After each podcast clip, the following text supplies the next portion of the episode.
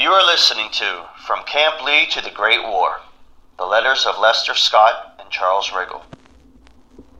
World War I soldiers from Wheeling, West Virginia, Scott and Riggle were drafted in 1917 and trained at Camp Lee, Virginia.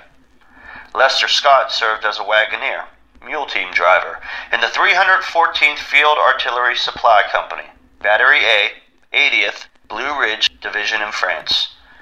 Dutch Riggle was a PFC with the same unit. These are their letters home.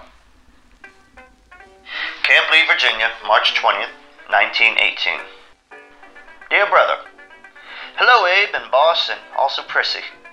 Received your letter yesterday, and as usual was glad to hear from you. I am well at the present, and hope those few lines will find you the same.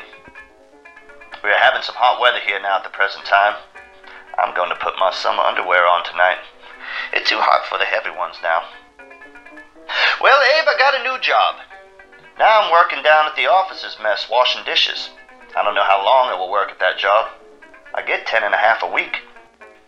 The officers pays me three and a half extra beside my regular wages. The three of us work there beside the cook. There are only thirteen officers eats down there. As you know, it ain't very hard work, and I tell you, we get dandy eats down there too. Everything a fellow would want to eat. I wouldn't care if I could hold this job. 45 a month is better than 30 a month. We got 33 horses now in our battery. We will get 75 more yet, or maybe more. There was 80 of us went down to the remount station and brought up 148 for this regiment. Surely takes a lot of horses for horse artillery. This regiment is going up on James River to camp for 10 days. I don't expect I will get to go unless all the officers goes. There is a little talk about a bunch of these fellows coming to Wheeling after a while. I wouldn't mind coming along if they would pay my way. If they don't, I won't come, for I haven't got any money to spend for railroad fares. I sent some money home Saturday. I forgot to tell them to write and tell me right away whether they got it or not. If you see them, tell them I sent it Saturday, and write me right away, so I will know they got it. They're changing offices here. We only got one of our offices. Well, we've had a bunch of new ones, and I tell you, they ain't as good as our old ones was. Well, Abe, I got a letter from A.J. Harrington yesterday. He said he's been sick the biggest part of this winter. He said Ben was in France. Now I don't know what time we will start. There was 2,000 Negro went past this regiment this morning bound for France. Me and Les been pretty lucky. We never been moved yet. I don't want to move till we start for France. I have a pretty good idea we will go this summer.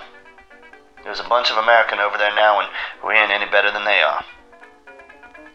Well, Abe, I wrote so many times I can't think of anything new to write, so I will bring this letter to a close.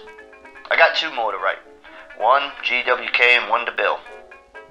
The same old Dutch. Goodbye. The P.S. The first thing you do is excuse the scribbling, for my pencil is very short.